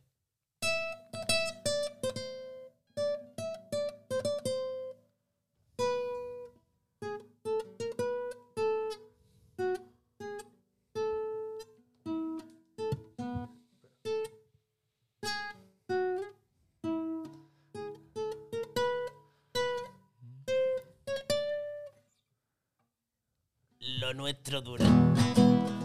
¡Madre! Lo que duran los peces de... Es que de rock. Me gusta mucho ese arranque, ¿eh? Pues ese, eh, ya os decía que Juan es igual. Juan es el ¿Pero qué disco. canción es la de Sabina? Esta, la de. Espérate, lo voy a decir mal, la de 500, no, 500 días y cuatro. No, eh, No, al revés. No, no, no. al no. revés, 400. No, 19. 19 días Y y 500 500 noches. Exactamente. Que el, el- Fíjate que Sabina, Sabina lo coincidí con él un día, una vez en el. ¿Cómo se llama el hotel este de Madrid? Hay tantos. Sí, es verdad. Te podría decir un nombre, pero posiblemente no. El Ritz. El Ritz. Ah, El Ritz. No he ido, Y ¿eh? estaba comiendo allí con su gente y, y me lo presentaron. Otro con el que iba lo conocía, me lo presentó y le dijo que era cura católico y dice, otro cura. y dice, Otro cura. Sí, sí, sí. Y dice, le dije, yo digo, anda que no han pasado por ti, curas, ¿eh? En tu infancia, tú que te- porque se educó con, en la iglesia, los, me parece que fueron los salesianos, ¿no? Y se rió. Y le dije, Dios, tienes un don grande de mm, poner palabras con música a sentimientos y pensamientos. Tus canciones son Totalmente. únicas. Y Juan es el disco. Yo a veces, eh, cuando una persona humana vive crisis fuertes, yo creo que es cuando más creativa es. Sí, Totalmente. Totalmente. Totalmente de acuerdo. Porque el disco de Juanes, mm, el de, el de la camisa negra, no sé si es el mismo. Las canciones aquellas del amor. Fue la época en la que estuvo separado de la mujer, Mm.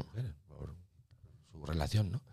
Y a todas esas canciones son preciosas, son so- expresan lo que él estaba viviendo interiormente. Pues esos, esos son.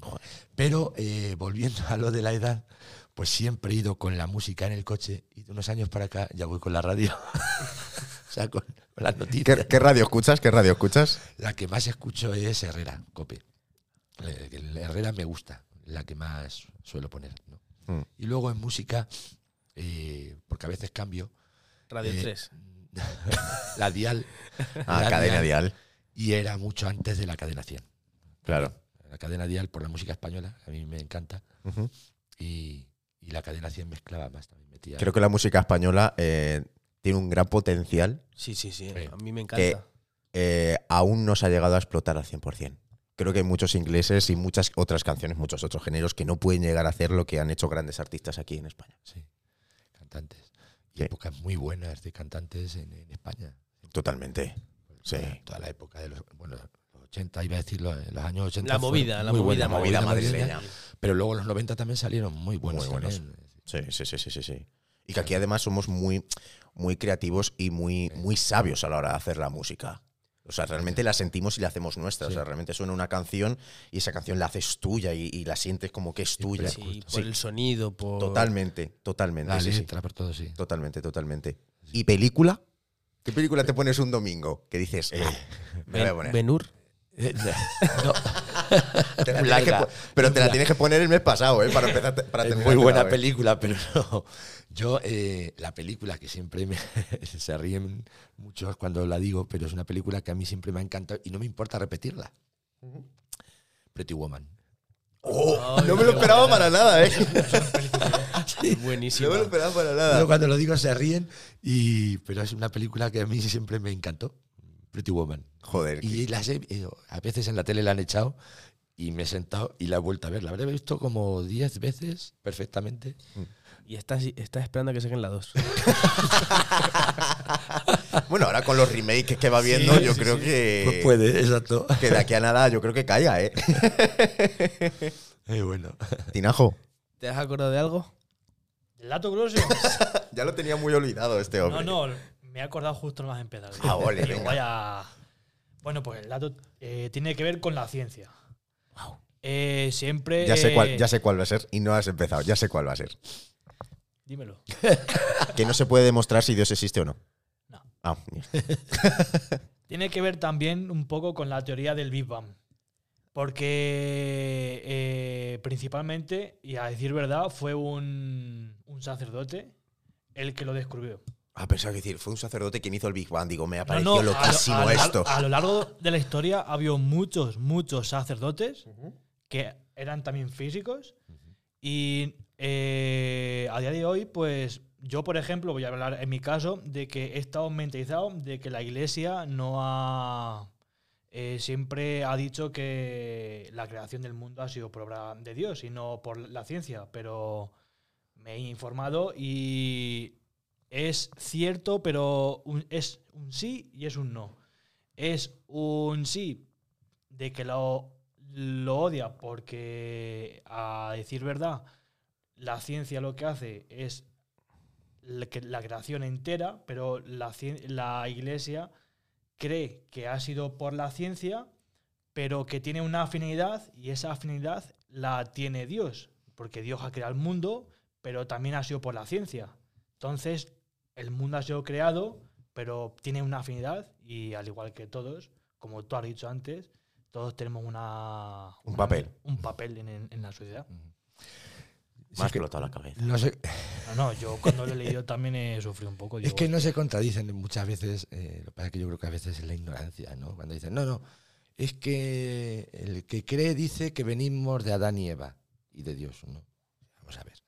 Eh, eh, eso no lo dice, ni Dios está contra la ciencia, ni la ciencia choca contra Dios. Quizás el problema de tomarlo todo literalmente. Claro, es vamos a ver. La forma de expresar en la Biblia la creación es una forma de expresar, no es que fuese la realidad, ¿no? Estoy totalmente de acuerdo. Lo que está claro es decir, oye, no, eh, detrás, esto, detrás de todo esto hay alguien con mayúsculas. Claro. Dios es un creador. Sí. ¿no? Dios. Y luego el, el que escribió el libro de Génesis, o los que escribieron entonces los relatos de la creación, utilizaron una forma de decir cómo, ¿no? pero es un, es un género literario, es una forma de decir eh, cómo la, que la creación procede de Dios. ¿no? El Big y hasta donde llegue, como si mañana la ciencia descubre otra cosa. Es decir, el Big no choca con la, con la creencia de que Dios es el creador. No choca. Porque el Big ha llegado a un punto, a un punto de, de explosión y Exacto. de conexión. Pero claro, y la pregunta siguiente es, ¿y quién provocó ese- esa explosión? Claro. Es decir, no, continuamos preguntándonos. La Iglesia dice, adelante la ciencia, que siga investigando.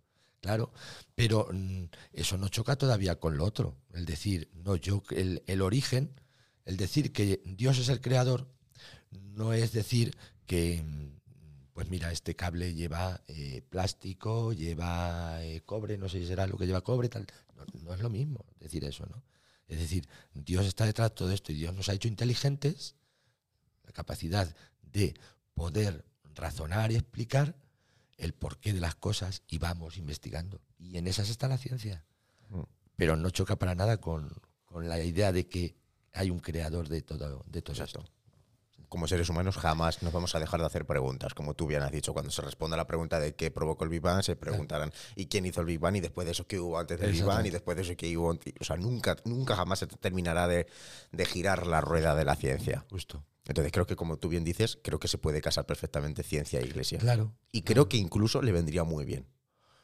A ambas partes, a ambas partes. Justo porque precisamente lo que hacen es iluminarse una a la otra, es decir, pero vamos, no son ni antagónicas ni nada, es decir, son dos caminos que intentan explicar lo mismo, Lo mismo. lo mismo y llegar a, a un principio. ¿no? Mm. Eh, uno se va al principio del todo, que es la fe, pone a un creador en el origen de todo, y la ciencia va minuciosamente demostrando, comprobando, no ha llegado al origen origen. Claro. Bueno, es que el origen, que es muy difícil Claro. el origen, ¿eh? Que, a no ser que esto sea un sueño, a los Yo- igual que los serranos. Yo de pequeño siempre me preguntaba eh, ¿por qué esto? ¿Por qué? ¿Por qué? ¿Por qué? ¿Por qué? Y no tenía un final. ¿no? Claro. Bueno, Yo es que la verdad es que también me he hecho muchas Pero- preguntas como esas. yo creo que llega un momento que si te haces toda tu vida preguntas de por qué, creo que no terminas de vivir nunca. No, no, no. Siempre hay. Creo que si te empeñas tanto en, en- querer ser feliz, por ejemplo, Te Al final Jordi. Hurtado, te crea. te empeñas tanto en querer ser feliz que al final te mueres y dices, hostias, es que me he empeñado tanto en ser feliz que no he terminado disfrutando de, de las cosas y, y aquí estoy, muriéndome en mi lecho de muerte, aquí estoy. No me ha dado tiempo, me he muerto y me he quedado con, y- con el deseo. ¿Y Con por qué me muero? ¿Y por qué? Exacto. Y, y estás preguntando, pero ¿y por qué me metes esto? ¿Qué es esto? ¿Y esta máquina por qué pita? Te quedas con la recochura. Totalmente. Bueno, ¿Y el otro dato o ya solo tenía No, Solo dos. era ese. ¿Solo Eh, esa? Yo quería volver a retomar el tema de las películas, de también hacer un poco de hincapié en las películas de terror. Sabes que también en las películas de terror hay la, Eh, la claro. mayoría es de Eh, sí, con, los de- tocan. con los demonios, pérdida de fe, que luego al final ganan los demonios, pero finalmente se recupera la fe y todo queda como Sí, estaba. sí, sí. Yo quería también saber un poco de eso, qué opinabas y tal. este.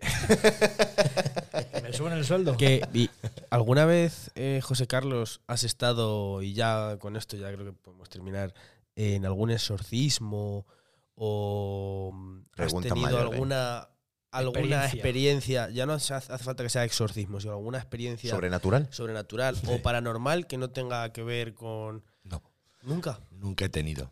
He bendecido casas, pues porque han visto efectos especiales o paranormales, ¿no? Efectos especiales. Me encanta, me encanta.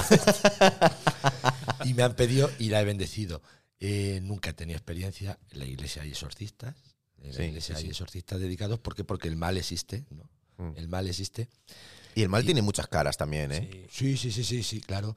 Y contra eh, eh, los exorcistas, que son curas normalmente en la iglesia católica a nivel mundial, tienen que ser hombres de mucha oración. De mucha oración. Porque, como dice Jesús en el Evangelio, que mandó a los apóstoles precisamente eso, a expulsar unos espíritus inmundos, y no pudieron. Y le preguntaban a Jesús, ¿y por qué no hemos podido? Es que eh, hay espíritus que se, hace falta más oración tal, más ayuno. Que tenéis que ser más cansinos. que- Hay que hacer más hincapié en esto, me cago en la leche. No he tenido experiencias directas. ¿Y alguna vez has eh, ido a, a despedir a alguien? A, es que no sé cómo se llama. Hacer el. Cuando una persona está falleciendo, Sí. antes de que fallezca, A dar la unción de a enfermos. dar la unción de enfermos, Sí, eso. sí, sí, ¿Alguna sí. vez? Sí, bastantes, bastantes veces. Pero son momentos, eh, bueno, pues cuando llaman, pues oye, ciertamente quieren poner el momento ese tan especial, que es el final de la vida, poner a Dios en medio, ¿no? Y pues llega el sacerdote y llega en nombre de Dios a hacer el sacramento de la unción. De, pero tampoco es algo muy humano. Sí, no. Muy humano, pues, estás viendo el final de la vida que es algo muy humano, muy natural. ¿no? Totalmente. doloroso, es verdad, para los seres queridos que despedirte de... Pero poner a Dios, eh, pues, nos emocionamos, la gente se emociona, ¿no? Claro, porque estamos pidiéndole a Dios que fortalezca a esa persona en la debilidad de la enfermedad, ¿no? Muchas veces, claro, lo estamos también enganchando con el final de su vida y de ahí la emoción, parece que nos estamos despidiendo, ¿no? Había veces que había gente que se iba y digo, ¿por qué os vais? Quedaos conmigo y rezamos juntos por tu abuelo, por tu padre, por tu madre, ¿no? Y la gente se queda y, y es un rato de oración hermoso que da paz y serenidad. En muchos que estaban conscientes, ¿no? que a lo mejor se murieron a los días o no se murieron, eh, terminaban dando las gracias. Ay, qué rato de oración más bueno. Y eso si lo miras desde otro lado dices, pues ya ha venido eh, esa mala interpretación de la unción de enfermos que parece que va el cura a darle la pata para mandar al otro mundo, Sí. ¿no? Mm. Lo llaman ya cuando ya que no sea consciente, todo lo contrario, vamos a rezar juntos y Que- no me llaméis tan, vamos a ver, hay veces que no nos da tiempo a llamar y llaman en el momento y ya la persona está inconsciente, pero si está consciente mejor. O tú díselo a ver para que no se entere, No, no, todo lo contrario. Vamos a rezar juntos para vivir el momento que está viviendo, ¿no? Pero es un momento muy humano y muy natural. Es decir, no tiene nada. De paz, ¿no? Para Sí, que se vaya justo. en paz y. Justo. Me parece, me parece. Y de fortaleza porque, eh, porque, bueno, pues ahí estás poniendo a un Dios que ama a la persona. El Dios de Jesucristo nos ama entrañablemente y por eso murió por nosotros en la cruz y resucitó. Pues eh, cuando yo en el momento de mi muerte me estoy sintiendo acompañado por alguien que me quiere, pues como dice el otro, que más quiero. Ya está. Es decir, es paz. Esta es la Es medicina, paz. esta es la medicina, ¿no? Exactamente. Paz, exacto. Y bueno, pues, ¿alguna, ¿tenéis alguna pregunta más? Yo sí, respecto a esto de, de lo que has dicho, de que, de que te lo piden, ¿no? De que muchas veces te llaman. ¿Qué es lo más raro que te han llegado a pedir? O si has declinado alguna, alguna cosa que has dicho, a ver, mira, yo estoy yo ya, lo siento mucho, pero no puedo. o alguna Sí. anécdota así para, Sí, estas para cerrar cosas- el Estas círculo. cosas no las cubre Dios. O sea, sé que ha habido, pero es que ahora mismo no me acuerdo. Tengo anécdotas de otras, no de to- tontas. Es decir, que son, pues eso, que estar con otro en la puerta de la parroquia y venir y dirigirse al otro llamándolo padre. Y dice, no, si yo el padre no soy es este. Yo que ponte, qué poca pinta de cura tengo, así por, por fuera, ¿no? Porque la gente no, no, no, no piensa en mí como cura, ¿no?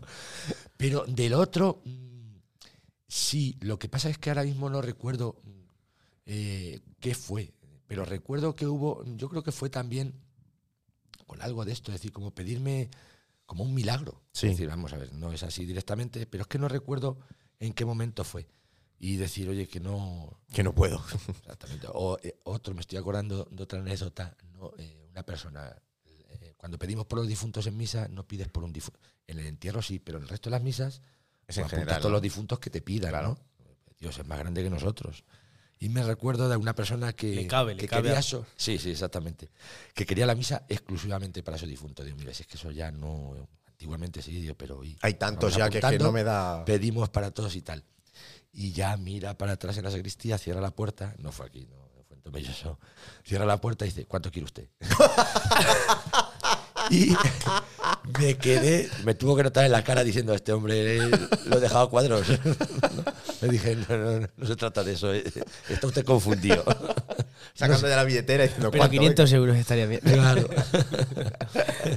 Anécdota así. Pero del otro también. Y, pero no recuerdo ahora mismo en el momento. Quizá a lo mejor no es porque no tenga que decirlo. Cuando lo sepa nos llamas y nosotros lo Y- colocamos y aquí. lo ya está, metéis y punto. Nos mandas un WhatsApp y lo ponemos en audio. un, un audio. Oye, mira, que estoy aquí en mitad de la misa, pero me acabo de acordar. chicos, os veo todas, No lo las- vendido. todas las tardes ahí en la pantalla grande. Me gusta ver mucho vuestro podcast. Y la última pregunta, y creo que ya con esto cerramos. ¿Cómo crees que ha cambiado la iglesia de anteriormente a la actual? ¿O se ha cambiado a mejor o ha cambiado a peor? ha cambiado mucho a mejor. Sí. Vamos a ver. Yo la iglesia de antes del Vaticano no la conocí. Entre otras cosas no vivía. Claro. Nací después, ¿no? Pero viendo eh, con pues, documentos y tal, la iglesia ha cambiado mucho. es Mucho más cerca. Es decir, Ahora tenemos dirán, un Ercel. eh, ¿Cómo? ¿Qué? ¿Qué documentos has dicho? Pues ahora tenemos un Ercel. Ah, el Word, sí. PowerPoint, diapositivas. Claro, tú no has visto los documentos escritos, pues has visto los del ordenador y te vas al ACCES y todo eso. Claro. Entonces, ha cambiado mucho, eh, pero porque la iglesia yo creo que la va guiando el espíritu. Y cuando la iglesia no es reflejo del evangelio, es porque los, huma- los humanos que estamos en ella la pifiamos, la estropeamos. Pero el espíritu va marcando y va guiando a la iglesia hacia donde quiere para la humanidad, para lo que necesita la humanidad. Y ha cambiado. Claro, el cura se puede equivocar, por supuesto. Sí. Claro. Mm. La verdad es Cristo, el cura no. Claro, es un medio. Es un Somos medio. personas, están instrumentos. ¿no? Y Exacto, La exacto. verdad es Cristo, es él, como persona. Bueno, Y bueno, para terminar, quería que me gustaría que si quieres mandar un mensaje a, la, la a tus oyentes, joven, a tus oyentes. Madre mía. un mensaje de. Yo quisiera contar otro chiste. Ah, bueno, no, no, por venga, por favor, cuenta, por favor. supuesto. Pero corto, son dos frases. Sí, sí, por, por favor. ¿Por qué las puertas de la iglesia son tan grandes? Para que entre el Altísimo. Yo- Me parece gratísimo, tirajo. ¿Qué quieres que te El diga? mejor, el mejor hasta Pero ahora. bueno. pues qué le diría a la gente Un mensaje, un consejo para cerrar todo esto. que sean felices. Tenemos a- a dos invitados que han dicho exactamente lo mismo, ¿eh? que El anterior eh, nos dijo exactamente lo mismo. pero que no se confundan de dónde encontrar la felicidad. Ay, Oh. esa sí es mejor, esa. Cerramos esto con un aplauso. ¿vale? Una reflexión. Esto es increíble. Y bueno, Tinajo. Ah, bueno, eh, el programa que se llama Plato Combinado y te queríamos preguntar. Ah, por supuesto, por favor. ¿Cuál es tu plato combinado favorito? Favorito, claro. Te he preguntado Eh. por la música y no te he preguntado por el plato combinado. De comer, ¿no? Claro, sí. El, el típico, el de patatas con un jacobo y un huevo frito. Da igual. Un cocido. Un Oh. cocido. Un buen Cocido, cocido. te quedas espatarrado. Te metes en el brasero y ya. Y ya. Hasta luego. Pues, Tinajo, ¿tú qué tienes algo que decir? Un consejito para Consejito. los niños. Un consejito para los niños. Que no cojan rotondas sin cuartos. que luego pasa lo que pasa. Pues que lo primero que sean felices y que busquen su manera de, de ejercerla. Sí. Y, Y- bueno, que escuchen este programa. Muy bien, muy bien. Buen consejo. Luis. Eh, yo, eh, que disfruten mucho y que sean buenos, como siempre. Sí es que hay que ser bueno en la vida. Y que vayan a leer, muchachos. Y que vayan a comprar los muchachos, por supuesto. Que- Eso siempre. Bueno, muchísimas gracias por esta maravillosa charla que hemos tenido aquí. Hemos estado súper a gusto. Creo que hablo por el nombre de Sí. todos y de los, de los oyentes. Hemos aprendido muchísimo.